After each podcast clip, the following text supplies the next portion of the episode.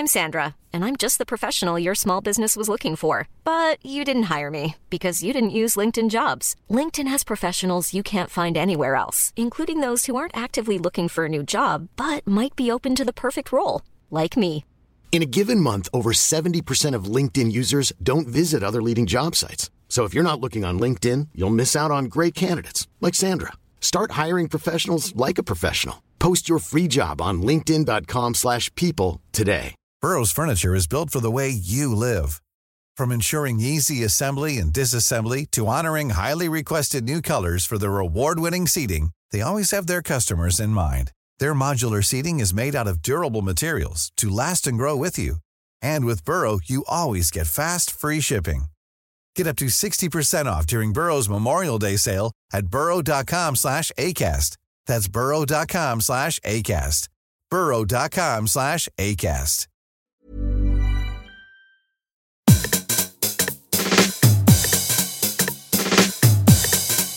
Hello, this is Eat, Sleep, Work, Repeat. I'm Bruce Daisley. It's a podcast about making work better.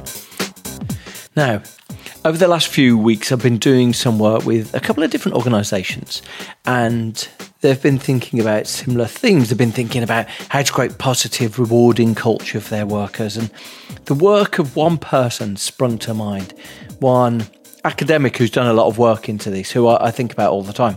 Zeynep Ton is a professor of operations management at the M I T Sloan School of Management in uh, in Boston.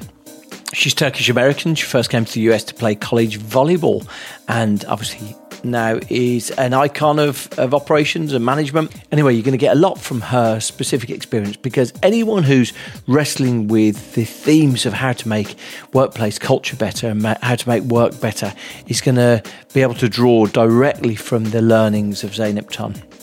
She specifically found herself looking at the challenges that some businesses had with high employee turnover. They were losing a lot of people. It was causing their service to suffer. It was costing them a lot of money, training and recruiting new recruits. Firms basically were spending so much time and effort on catch-up. They were struggling to achieve the results they aspired to. Sound familiar? Anyway, from this, it led to another understanding. Some organisations, by thinking about and planning the employee experience of work, they ended up creating jobs that were less stressful and more rewarding. And it struck Zeynep Ton that quite often companies don't want to make decisions or create limitations for fear of upsetting customers. So in the process of that, though, the work becomes more muddled for customers and less rewarding for employees. I think all of that is directly relevant to the experience that a lot of people have been have been undergoing at work in the last two years. Anyway, she goes on and say, says that the, uh, firstly, really interestingly, she goes on to say that the firms who think about these things set about creating good culture and good jobs. Firstly, are more profitable and have higher revenue growth. Secondly, they build more sustainable businesses, so their shares, their stock does better. And so was born the Good Jobs Strategy. Now, the Good Jobs Strategy has got four four pillars to it. Um, number one is operational simplification. Effectively, decisions are made up front about what the company will offer. You know, the classic example of operational uh, simplification is Apple. It doesn't offer eight thousand models. It's got the consumer range and the uh, professional range in laptops. It offers two or three in each. Uh, it offers two or three phones. Very simple simplification. Next, next Zeynep's term. Next, Zeynep's companies set about standardising and empowering. So they they had a smaller range that was far more standard. Largely, decisions were being made up front, but then workers were being empowered to make decisions about how that was implemented. There's a couple of other pillars. Workers were cross-trained to do more than one job. And finally, the the companies were operating with slack. And that's a really important one. Slack with a small s. There was spare capacity in the system. So when demand went up, the the system had the resilience, had the capacity to respond to it. Now, there's one caveat along the way that probably is of consideration. Zeynep's work was studying the retail sector. And it's highly possible that you might say, well, you know, retail is a bit different to my business. That's what I'd ask you to do here. So here you've got someone who recognised that good culture leads to more profitability, recognised that good culture led to better growth, and then said, okay, what's the process that any organisation can do to take a step back and to plan the the rigours that enable that good culture? I love this discussion. If you do like it, you're going to find a lot of resources in the show notes. You're going to find a Harvard Business Review article. You're going to find a link to her book. Um, this is a truly brilliant discussion with someone who I think everyone needs to hear. Here's my discussion with Zeynep Ton. Thank you so much for joining me. Look, you've researched retail, I guess now, for fifteen years, and you, you've got a, a really good understanding, looking at the best places to work. I was fascinated that you've helped to understand that there's a correlation between good places to work and profitability or health of business. I, I guess you've called it the good job strategy. Mm-hmm. Do you want to just explain the good job strategy and the thinking behind it? Yeah, and it might help with explaining how I got there, if that makes sense, because I'm an operations management professor. Like, I'm not an organizational psychologist. I don't study culture. I don't study human resources. I'm an operations management professor. And I started my career now twenty years ago looking at retail supply chains. And early on in my um, career, my colleagues and I discovered that while so many retailers were spending a ton of time and money on systems and technologies to get the right product to the right place, right store at the right time, they were dropping the ball in the last ten yards of their supply chain. So their stores were full of problems. Like, the products were not where they were supposed to be, so customers were experiencing stockouts. They had a ton of data, but much of the data were inaccurate data. So many plans were just not carried out. So early on in my career, I quantified how expensive these problems are and how much they were costing retailers in terms of sales and profits. And then when I looked into why are these problems happening all the time, that's where I found the answer partly in labor practices. So stores that had more turnover had more problems. Stores that had less training had more problems. Stores that didn't have enough people to get all the work done had more problems. And in fact, retailers were operating in what I call a vicious cycle that started with a mentality that people are just a cost. So let's minimize that cost. Let's underinvest in people. That leads to operational problems. Operational problems reduce sales and profits. When sales are lower, the labor budgets shrink, and then the vicious cycle continues. And for me, as an operations management person, this just made no sense, because it was expensive for companies. They were leaving a lot of money on the table in terms of profits, sales, in terms of lost productivity.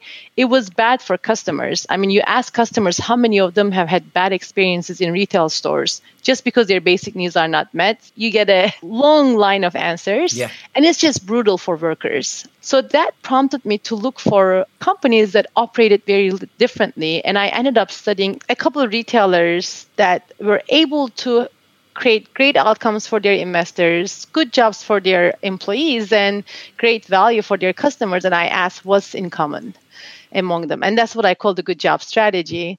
And I wish what was common among them was just that they paid their employees well, much better than their competitors. They treated them well, and that led to higher success. I wish it was as easy as that. But what I found was that these companies had a fundamentally different operating system than their competitors had. They made a set of operational decisions that improved the productivity of their workforce, that improved the contribution of their workforce. And those operational choices, along with investment in people, is what created those great outcomes for all stakeholders. Because the thing I found really interesting was that I, I found myself, when I read through your work, I found myself empathizing far more than ever before, that retail is a state of organized chaos, right? And and it's Absolutely. the... And it's the rules that you create that create an environment for staff to thrive or fail. That's the way I interpreted it. That is absolutely right. I'll give you one example of that organized chaos and how retailers in our current world are so big and so siloed. And so many different people at the headquarters make decisions, and they have no idea how those decisions affect customers or the people on the selling floor. For example, merchants, in an effort to increase sales, might say, I'm going to run a promotion. And you know what? I was supposed to run that promotion next week. I'm just going to do it this week just so I can show higher sales. Doing that in their world is an effort to increase sales. But that hurts the work schedule of hundreds, thousands of people. That just disrupts the work so much. And no merchant that I have spoken to ever thinks about the impact of their decisions on the people who are doing the work and on the customers. And it's because of the siloed nature of work. And you put hundreds of thousands of decisions together, and what you have at the end is a chaos. Because it's simple things like, if someone comes to ask me as a shelf stacker, while I'm stacking shelves, where I would find the pasta, there's a decision, isn't there? There's a strategic decision. Do I take the, the customer there? Do I point in the direction? Do I do nothing? Yeah, and, and think about this, Bruce. And this is what separates the good jobs companies from bad jobs companies. So if you go to here, it will be Trader Joe's, let's say, a supermarket chain that's very well loved by the customers. If you ask a person, where is this pasta? They will take you to the pasta area. They would know everything about all the pastas in there. And they will tell you which one is their favorite and why. Now, the reason they can do that is, first, they have time. Because the good jobs companies operate with slack. They staff their stores with more hours of labor than the expected workload. So they have the time. Second, they're knowledgeable about the products. Because in a typical supermarket chain, you might have two hundred types of pasta. I'm not making this up. But in Trader Joe's, there will be maybe twenty types. So that employee can be knowledgeable about that, and they can tell you about it. Now, that choice of offering fewer products is a very much operations choice. You don't even think about it when you're making it, but it affects both the customer service and the employee's ability to shine in front of the customer, because now they're knowledgeable. Now they can tell you, look, you, you should buy this. And what are you making? Oh, for that, you should buy this because it will work so much better. So what I found in my research is that operational choices like this not only create a better experience for the customers and make employees a lot more productive, but it makes their job a lot more meaningful, because now they can contribute to something bigger than themselves, and they can be helpful to customers. Because the, the, there was one thing that I was so struck by, and you use a phrase, you say, being nice is not enough. If a firm decides that, okay, we're going to treat our employees well, and hopefully by extrapolation, that means they treat customers well.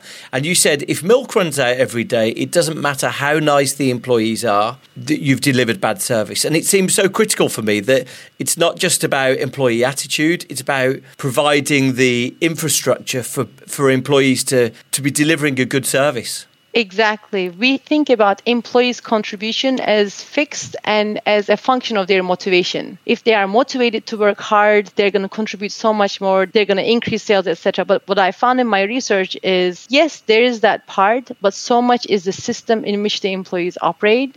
And if you design that system well, then you can plug in an employee that worked at the bad jobs company, plug them in a good jobs company, they will contribute a lot more in that new environment because of the operational choices that you have made. And by the way, these companies are not just nice to their employees, they have very high expectations of their employees. And I found good jobs and high expectations, high standards to go hand in hand. Talk me through that. What would be the difference in expectations? So I will tell you, the difference in expectations will be anywhere from the moment you are being interviewed, hired, to how you do your work. So companies like Costco, Trader Joe's, Mercadona, uh, QuickTrip, these are the companies that I've studied. First of all, they will be a lot more deliberate in their hiring to hire people who will fit their environments. If you are applying to QuickTrip convenience stores, you'll do a math test. So you have to pass the math test to just get into a convenience store chain. So high expectations starts all the way in the hiring process. But then there are work standards. And those standards are not just nice to haves, not that, you know, they are optional. You have to meet those standards. So at QuickTrip, after you're hired, they give you a week of training. And seventy-two percent of the people pass training, twenty-eight percent don't pass training because they can't do the tasks in the time that they're supposed to do. They can't do their tasks and smile at the same time. So not everybody is a good fit for that environment. And then in these environments, there's tremendous peer pressure to perform well, because for you to be able to pay people well in these low wage settings and offer good benefits, you have to have a very productive workforce. There are very high standards. Employees have to meet those high standards. But at the same time, employees have high standards of the company. company. So they have high expectations that the company will take care of them, they will offer good benefits, and they will set them up for success. So when there are high standards or high expectations on both sides, it works. But when it's just on one side, so company has high standards, but they don't take care of people, that's not sustainable. The employees have high standards of the company, so you expect to be taken care of, but then you don't perform so well. Yeah.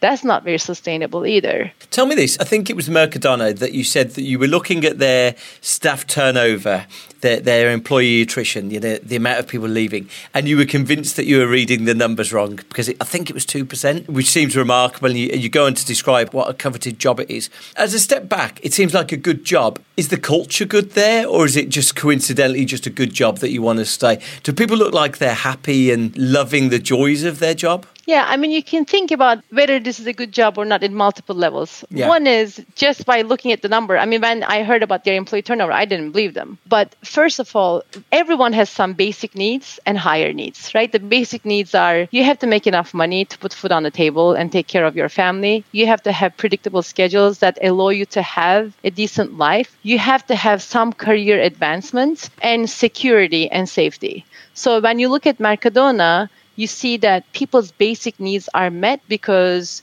the wages are much higher than the industry average. There's a bonus, one or two months of salary, depending on how long you've been there. They use one hundred percent internal promotion. Employees are provided their schedules one month in advance. So their basic needs are met. But beyond that, all of us have these higher needs, right? We want to have a sense of belonging. We want to have purpose in our work. We want to have mastery, want to be able to do a good job and shine in front of the customers rather than fail in front of the customers. We want to be recognized for the good work that we do. So when I looked at Mercadona, and not just Mercadona, QuickTrip, other companies that I looked at as well, it wasn't just those basic needs that were met. The higher needs were also met in terms of meaningfulness or purpose, mastery, sense of achievement, et cetera. If you go to work and you shine in front of the customers every day, that's awesome. If you go it, to work and you fail in front of the customers every day, which which is what I see in other companies, that's terrible. And the purpose thing is fascinating, isn't it? Because I think it's so easy, especially if you do an office job, to not not always believe that every firm has access to purpose. Purpose feels like every employer won't be able to offer it. But the real differentiation between these retail firms who are very emphatically delivering purpose to, and a sense of meaning, actually, to the um, the people who work there and the, those who aren't is really stark. You use the words, you talk about dignity. I wrote this down. One thing I've heard over and over again is how motivating it is for staff to be able to help one person after another. It was really, it was really fascinating to hear that that you know people could get a, a genuine, deep sense of fulfillment and happiness from doing these jobs. Absolutely. I mean, we are social animals. We are born to be helpful to other people. It's in our human nature, but oftentimes the systems prevent us from doing what we want to do. So if you give the people the right tools, the right resources, the right training, time to be able to do a good job and be helpful to customers, of course they find more meaning in the work that they do. If you go to Mercadona, they will call their customers the bosses, and everything is around the customer. Everything that they do, they say, we don't do anything that doesn't add value to the customer. So even for the frontline employee, what they're thinking about is, how do I make decisions that make a positive difference in the life of somebody else? And that's my customer. The thing that you return to all the time, that these best companies, I mean, you give a, a set of criteria based on your studies, but the, the, the thing that you return to start time and time again is the notion that these best practice firms, they have systems that standardise and empower, which mm-hmm. just initially on the outside seem sort of antonyms, right? They, they seem like they're almost in opposition to each other. But you say that these firms are very clear on what they do. Like you mentioned before, they, mm. they might stock a very limited range, or they might only do things in a certain way, but then they've got enough slack resource to empower mm-hmm. their teams to play with autonomy around the edges. Yep. So there are four choices, big choices that these companies make that are different choices than their competitors make that enable them to create this great value. And those are, I call it focus and simplify. So being very, ha- having strategic focus and operational simplification, the combination of standardization and empowerment, cross-training, and operating with slack. These four choices work very nicely together, and they're not really specific to retail. I mean, you, you see these choices in action in so many other operationally excellent companies. But that was going to be my next question, because this just doesn't feel like it's singular to retail. It feels like any firm could be thinking about these things. Absolutely. I mean, focus and simplify. Think about the environments that have figured out what they stand for and how they simplified their work. I mean, Apple is a great example, right? Apple doesn't give us a million different options for our phones. They give us two, three, four options. In-N-Out Burger is a, is a, is a chain of burgers here, very popular. There are just a couple of things on their menu. Southwest Airlines. So you can find examples from lots of different contexts. And in fact, this one company that everybody in my field who stu- specializes in operations studies is Toyota. If you look at Toyota Production System, which some of us wish was called Toyota Management System, you will see all of these four choices in action at Toyota Production System. So they simplify their product line, they use common parts, they standardize the processes, but then they empower their workers to make decisions about stopping the line, about identifying problems, they cross-train their workers, and they operate with slack. These are the things that we know to be fundamentals of being operationally excellent.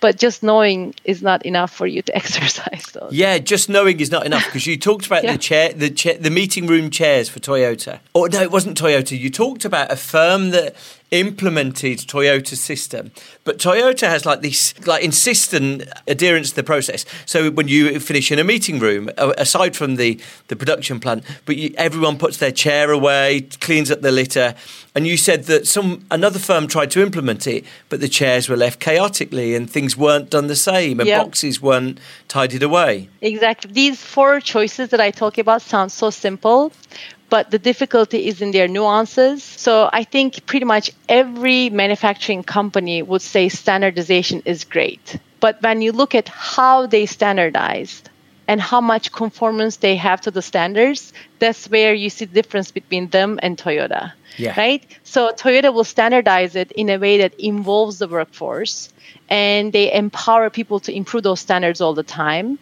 That's one of the reasons why there's high conformance to those standards, whereas in so many other manufacturing environments, it will be imposed on the workers.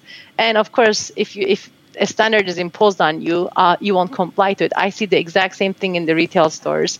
And probably in pretty much every operating environment. If you're not involved in creating things, and if the why is not clear to you, you're not going to comply with it. It's, it strikes me that the standardization, one thing that the standardization does, this it tends to relieve pressure from the employees. So if these these constant demands upon the employees to, can you do this? Can, can you do, in, especially in retail environments, a lot of requests from people, unless they've got a set of rules to understand how they navigate those requests, it means there's a lot of pressure put onto them. And, and, and in a profession where you're looking to really sort of exploit the incremental effort yeah. that people might apply, giving them rules helps them navigate that to do a better job. You know, I think about standardization as a step for empowerment. If you standardize the routine things so people don't even think about them, you reduce that mental overburden. Yeah. And now you can really focus on the customer. Now you can really focus on improvement. Now you can focus on making things better. But if you're always thinking about how to do how to do what and when to do things because they're not standardized, now your our limited mental capacity is spent on those things that should just be routine and we shouldn't even think about them. So, so many people see standardization as a bad thing. But what we in operations management world know is that standardization, if used right, is what enables empowerment and what enables improvement and what enables meaning. Because now you don't have to worry about those things. Now you can really worry about things that really matter. I'm a huge believer in standardization, not in just the work, but even in our lives. Yeah, it just it just really strikes me that so many firms away from retail or, or car production, they don't even consider standardization as something that will help employees, will help improve their service. I don't think they give it enough consideration. Let's lift the bonnet on, uh, let's lift the hood on one business that a lot of people may have really loved but went astray, and you spent four years studying Borders. Uh, and uh, Borders bookstore. And had I just want to a... say, they didn't go out of business because they did research with me. just... But you immerse yourself in them. And so what yep. went wrong? Because they might be one of the retailers that we walk into and think, okay, category killer, got more range than anyone else. They were celebrated at the time for adding leisure to like the value offering for, for bookstores. So what went wrong at Borders? What can anyone learn from them? And apart from that, in nineteen eighty, Borders was thinking about giving their customers floppy disks so they could browse store inventory and see what's in stock before they visit them. What happened in Borders? Well, of course, Amazon happened to Borders. But apart from that, Borders found itself in the vicious cycle. Borders had stores that were understaffed. Borders had high employee turnover. And Borders had a lot of operational problems. I studied misplaced products inside Borders stores, and I found that one in six customers could not find a product that was physically available inside the store. As they found themselves in this vicious cycle, they started investing less and less in their employees. So one of the things that Borders did, first of all, I had so much affection for the company because I studied them so deeply. But one of the things that they did was they had these community relations people inside the stores. And they would organize fifteen, twenty events per month for their customers. Now think about a world in which the online channel is taking away sales from you. Isn't this just a fantastic opportunity to bring people into your stores through these community events, through these connections with customers? But as Borders found itself in the vicious cycle, one of the first people to go were these community relations managers. Little by little, they underinvested, underinvested. And then, of course, they had a huge stock buyback when their price was so much higher than it should have been. And that kind of killed Borders. But it was being stuck in that vicious cycle. And Borders is not the only company, right? Then we saw Circuit City, we saw Toys R Us. In an environment like this, only the excellent companies will survive. The companies who really provide a compelling reason for their customers to shop at their stores will survive. And the mediocre ones, little by little, we will say goodbye to. It's fascinating because when presented with some of these big decisive moments, so Borders had, I think, I'm I'm, I'm trying to remember now, but Borders had a bad earnings call. Their reaction to that was to cut staffing costs, or th- there was something related to that. Whereas I think Mercadona had a bad run, or they went into the the two thousand eight financial collapse and they cut their prices, but they, they managed to navigate it by doing the right things by their employees. I've told that inexactly, but but correct me. Yeah, yeah, it's, you're absolutely right. What is common among these companies that follow the good job strategy is they have very clear values. And they have a prioritization that puts their customers and employees ahead of the shareholders. Deutsche Bank said about Costco, it's better to be an employee than a shareholder, right? Which was untrue, but yeah, go on. And the Costco C E O at the time, Jim Sinegal, would have said, if you believe so, sell my stock. But by putting customers and employees ahead of the shareholders, these companies in the long term do a much better job for their shareholders. You look at Costco's performance versus competitors, you see you see the answer. But also, making this prioritization very explicit enables people to make the right trade-offs under performance pressures. So if there's an economic crisis, you know you can't hurt your customers, you know you can't hurt your employees. What else can you do?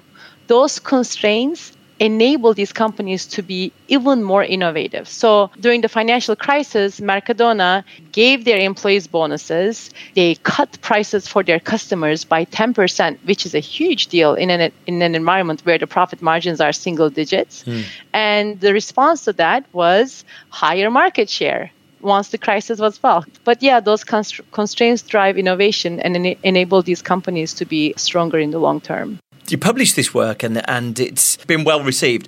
One of the things you mention in the book is that organisations like Walmart, the managers of stores in Walmart historically were always under pressure to reduce staff costs.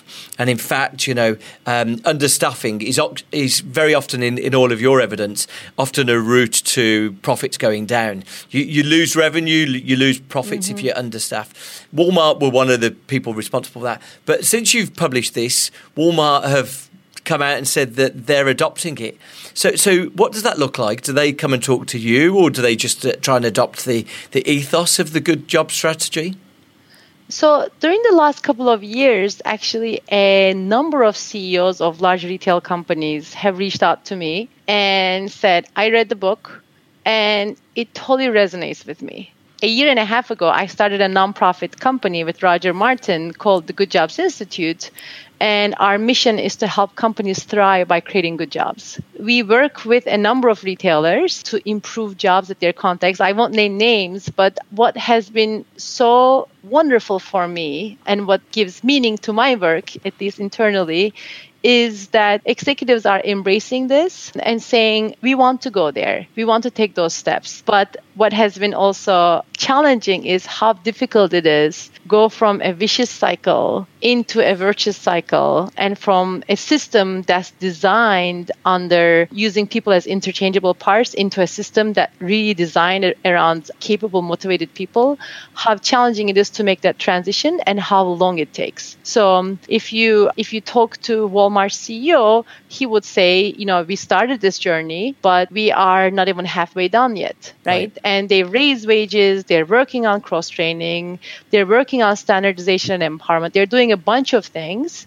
but it takes a long time for these things to be implemented. Do you think they're going to get there? I really hope so, because if Walmart is able to do this successfully, and, and most recently, they've had some positive same-store uh, sales growth results, so it's it's been good to watch from, from outside. If they are able to turn this huge ship around, and it is in the United States alone, you know, one point four million people, five thousand stores, they would redefine what it means to offer jobs in retail. They would change the landscape of retail tremendously. When Walmart raised their prices a few years ago, other companies raised prices right away. Right? When Walmart is working on making schedules better, other companies follow. So so they have this amazing effect. So I do hope that they're successful. But do you think they're getting there? Because probably the thing I've I've skirted over and not covered enough was the fact that these these firms, well, you know, one retail trip chain had three and a half times the customer engagement of, of the worst. But firms that have the good job strategy are more profitable and have higher turnover per square foot.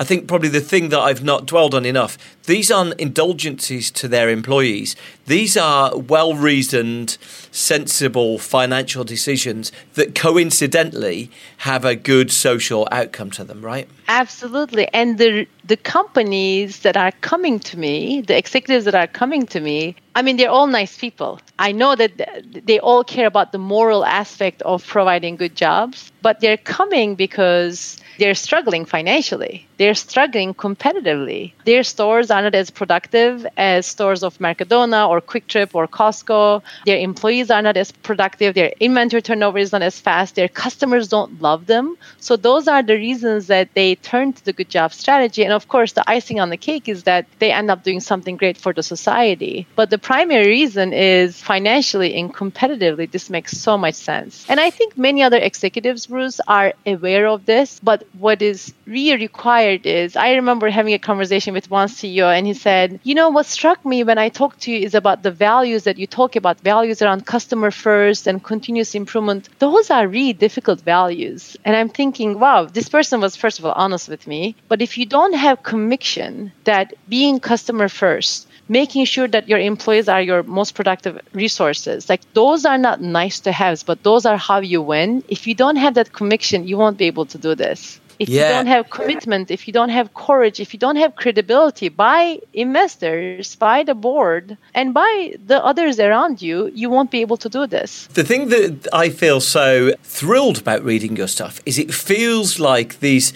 an intellectual argument for the good guys to win, right? For for people who actually probably instinctively did something that they felt was right initially, like the Mercadona bonus for employees. I think yep. it was two hundred fifty million euros yep. when they, they made five hundred million that year. So it was like, it was, it was almost half of their, their profit that year. But they were doing things that felt viscerally the right thing to do.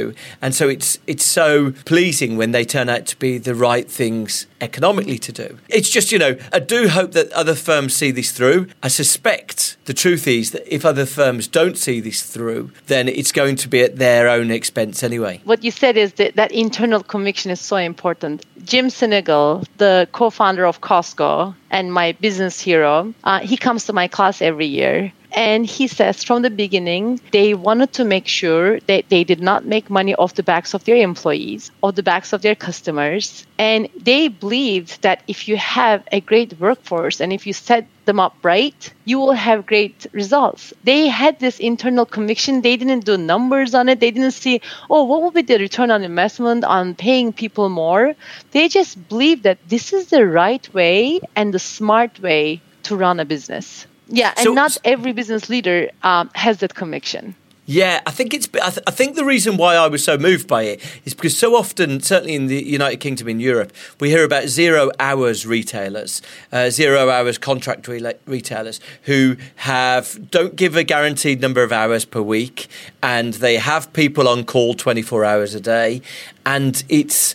It's a deeply cynical approach to some of the worst paid people in the country. You talk about how the, the good job strategy employers try to ensure there's a minimum amount of hours given. And sometimes they have to do that by getting people to train in other disciplines so they can mm-hmm. stock the shelves during the day or they can do other jobs. But it's time and time again, actually, you, I, I looked at one thing you talked about, a, a, a supremely profitable employer. And, and I, I thought, I wonder if that's down to technology. And actually, it was down to training rather than technology. It was a, it was about the way you treat and empower individuals rather than technology. And I was really yep. inspired by that. Yep. And it's not that these companies are anti-technology. When I visited Mercadona, they said to me, we never want to ask a man to do what a machine can do. Whenever they can replace routine things by technology, they will, because they want a more productive workforce and they want their people, employees, to contribute not just their hands, but also their minds and their, their hearts. But they see the technology as a complement to people rather than a replacement of people, and enabling the people to do what they do best. It's often about treating people with sort of humanity, right? I um, I saw something, it was about QuickTrip, and uh, it was talking about employee retention. And it said, and a, I think a member of the team there was asked why they stay. And, and you said, the number one reason people stay with QuickTrip is not the money. It's because the manager will do the same jobs they do. Yep. So when loading needs to be done, they'll help. When stock taking needs to be done. And I thought it was it was a brilliant example of how when we feel like we're being treated fairly, we'll give as much extra effort as we possibly can. Absolutely. When you're when you're treated fairly, and yet when you feel that you're part of a team that's driving towards a goal together, and everybody chips in, the store managers, assistant manager, cashier, everybody does their part and are able to help each other out when needed to accomplish the same goal, that gives an amount of um, meaning in, in the work that people do. And by the way, they say it's not the money, but they pay QuickTrip. If you start as a full-timer at QuickTrip, you make forty thousand dollars a year in Tulsa, Oklahoma, which is double the wages in retail. So, so they have taken care of the pay part. Pay is not a demotivator, but you have taken care of that. But now you can work on other things that create engagement and, and, and motivation. I just want to highlight, especially in these low-wage positions, pay and predictable schedules, those two are so incredibly important. Because everybody can treat you with dignity, but if you can't put food on a table at night, it doesn't go too far. Absolutely. There's never been a faster or easier way to start your weight loss journey than with PlushCare. PlushCare accepts most insurance plans and gives you online access to board-certified physicians who can prescribe F D A-approved weight loss medications like Wegovy and Zepbound for those who qualify. Take charge of your health and speak with a board-certified physician about a weight loss plan that's right for you. Get started today at PlushCare.com slash weight loss. That's PlushCare.com slash weight loss. PlushCare.com slash weight loss. I'm Sandra, and I'm just the professional your small business was looking for. But you didn't hire me, because you didn't use LinkedIn Jobs. LinkedIn has professionals you can't find anywhere else, including those who aren't actively looking for a new job, but might be open to the perfect role, like me. In a given month, over seventy percent of LinkedIn users don't visit other leading job sites. So if you're not looking on LinkedIn, you'll miss out on great candidates, like Sandra. Start hiring professionals like a professional. Post your free job on linkedin dot com slash people today. Burrow is a furniture company known for timeless design and thoughtful construction, and free shipping, and that extends to their outdoor collection. Their outdoor furniture is built to withstand the elements, featuring rust-proof stainless steel hardware, weather-ready teak, and quick-dry foam cushions. For Memorial Day, get fifteen percent off your Burrow purchase at burrow.com slash ACAST, and up to twenty-five percent off outdoor. That's up to twenty-five percent off outdoor furniture at burrow.com slash ACAST.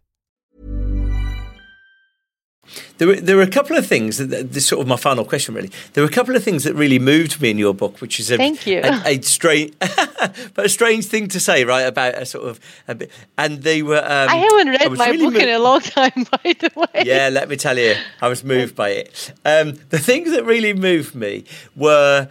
Um, I loved the story, and this is a simple thing, but I loved the story about the Down syndrome guy, and I think it was at Trader Joe's. He was, he was. Oh, there was something at one of these the chains where, chain.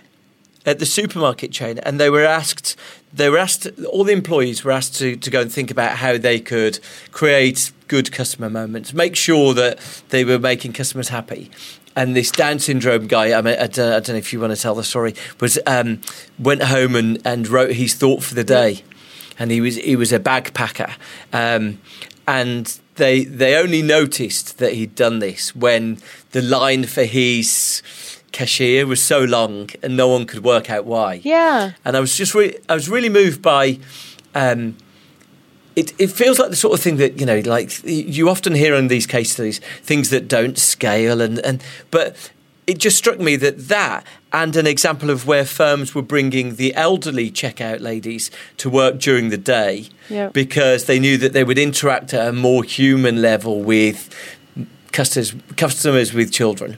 And and I just thought, you know, actually the one thing that runs through it is the humanity and, and bringing humanity to some of the approaches. No, absolutely. The way these companies have set up their systems enables that humanity to come across.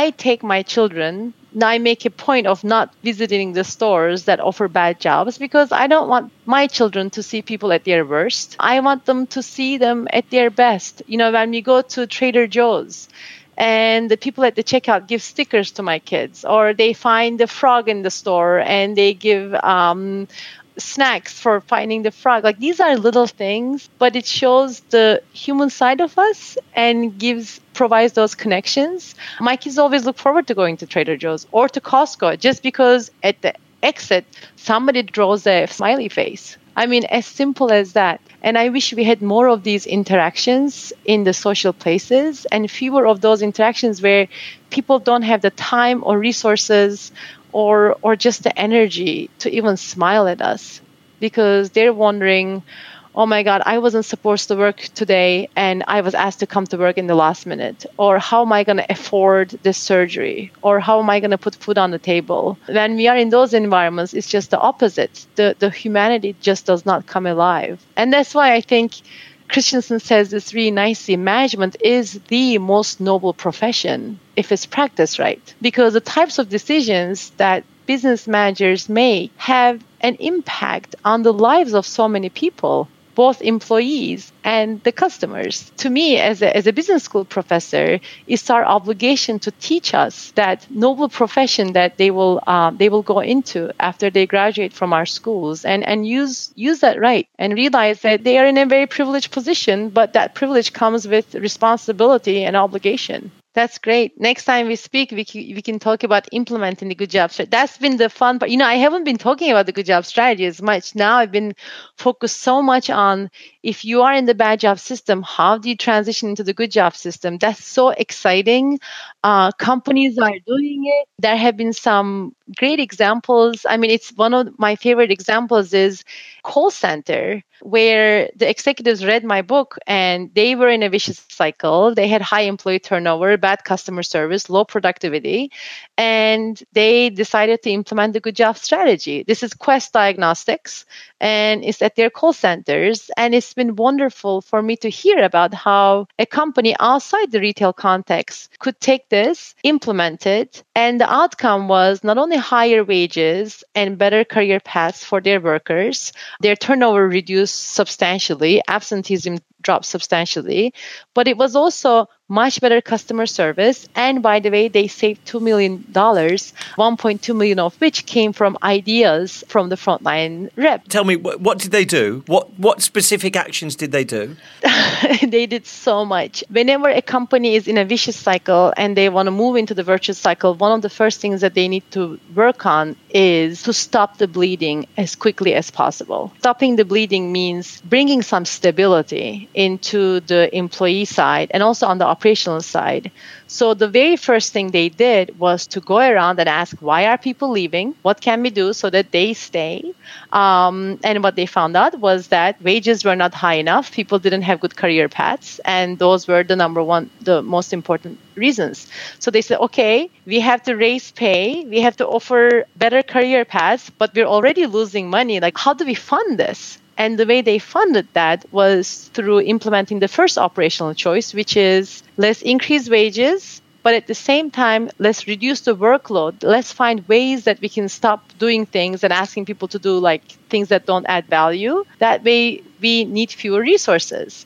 So they implemented those two. And at the same time, they said, we have to have high expectations. If we if we pay people more now, we also need to make sure they show up uh, on time. So they change their attendance policy. So those were the f- first three things that they did. And once they got to more stability, they started saying, okay, how do we cross-train? How do we standardize processes? How do we empower people? And um, I think about a year into this implementation, they had these frontline idea cards where they would get ideas from the front lines. And they ended up having more than a thousand ideas within a year framework and implemented actually more than fifteen hundred ideas, and they implemented a thousand of them. Um, and that's what led to amazing cost savings. So this is one example of a company. I mean, when you look at those four choices and investment in people, they implemented maybe twenty different things. Wow. Um, but same thing with another retailer uh, that did this um, in the West Coast and had similar results. So what has been fant- fascinating to me to watch is companies that are taking this and implementing them. And uh, some are more successful than others. And I'm now learning more about what is a successful implementation so that I can start thinking about what the next book is going to be. I'm so grateful for your time. Uh, and thank I you. Mean, I mean, how awesome at the end of your career if you think that several million people's lives have been made happier by their firms treating them with more dignity and more humanity. It just seems just seems to be a great calling. It is. At our um, nonprofit Good Jobs Institute, we have a goal of improving ten million jobs. Hello. Uh, in ten years. So that's a, that's a, that's a big goal, but we can do it. Good. Not us alone, of course. It's lots of others, but but we think it's doable. If we can see higher wages, more predictable schedules, and, and more meaning and dignity, we will be very happy. Wonderful. I'm so grateful for your time. Thank, Thank you very you much. so much. Thank you. I enjoyed Thank you. it. Thank you, Zeynep. That was brilliant and thoughtful and um, just fascinating to to hear all of the, the components of that. Like I say, you're going to find some good show notes for it. You're going to find an article, a link to her book. But if you've enjoyed that, why not share it with a colleague would be my suggestion. You know, prompt a colleague to say, why aren't we thinking about these considerations ourselves? Is there any way that any of us could maybe use this framework of the pillars and say, okay, let's try and adapt our business differently in twenty twenty-two. Really interesting consideration. If you liked it, please do share it. Uh, as ever, giving a review on Apple is just about the kindest thing you can do for a free podcast because it enables uh, more people to see it. So if you're, if you're in the Apple Podcast app, it's incredibly easy to do. You can scroll down the page, give it a five-star rating and, and add a couple of comments. And that's just about the best thing you can do for a free podcast. I've been Bruce Daisley. Always welcome you getting in touch. Thank you for listening. See you next time.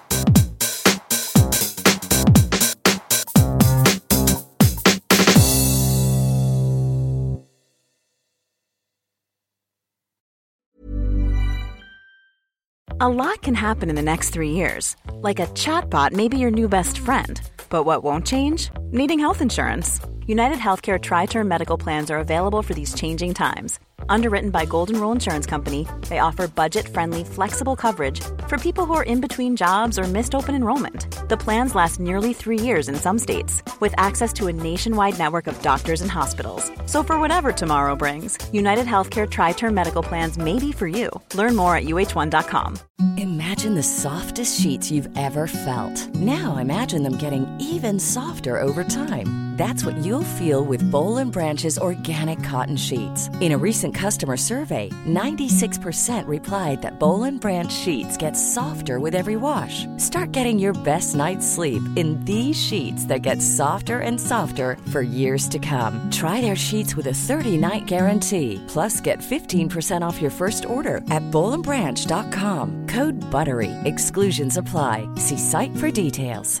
Mom deserves the best, and there's no better place to shop for Mother's Day than Whole Foods Market. They're your destination for unbeatable savings, from premium gifts to show-stopping flowers and irresistible desserts. Start by saving thirty-three percent with Prime on all body care and candles. Then get a fifteen stem bunch of tulips for just nine ninety-nine each with Prime. Round out Mom's menu with festive rosé, irresistible berry chantilly cake, and more special treats. Come celebrate Mother's Day at Whole Foods Market.